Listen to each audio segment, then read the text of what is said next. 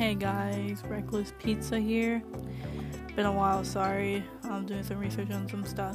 Anyways, um, listening to some guy's show, I thought it was interesting how they're saying that the they don't really see much homeless and where are they going. You know how people are saying, "Oh, let's end the homeless problem and put them in shelters," but where are they really going? Like, do they tell you?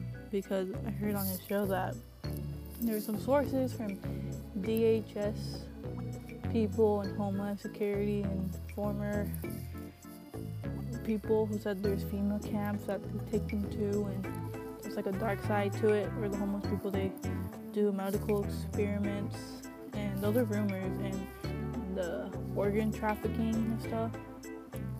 So that's very interesting because they said it's kind of like the Houston scenario when Hurricane Harvey came in and like most of the people like went to those shelters and most of them didn't come out of them, you know?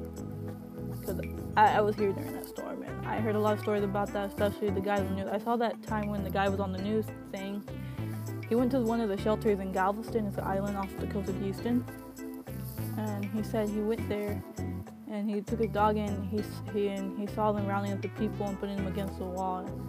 He was and they were ready to shoot them, and he he left there real quick. And then the news person cut them off real real fast and stuff. So that should tell you something. It it that that, that video is somewhere online, so you should check it out.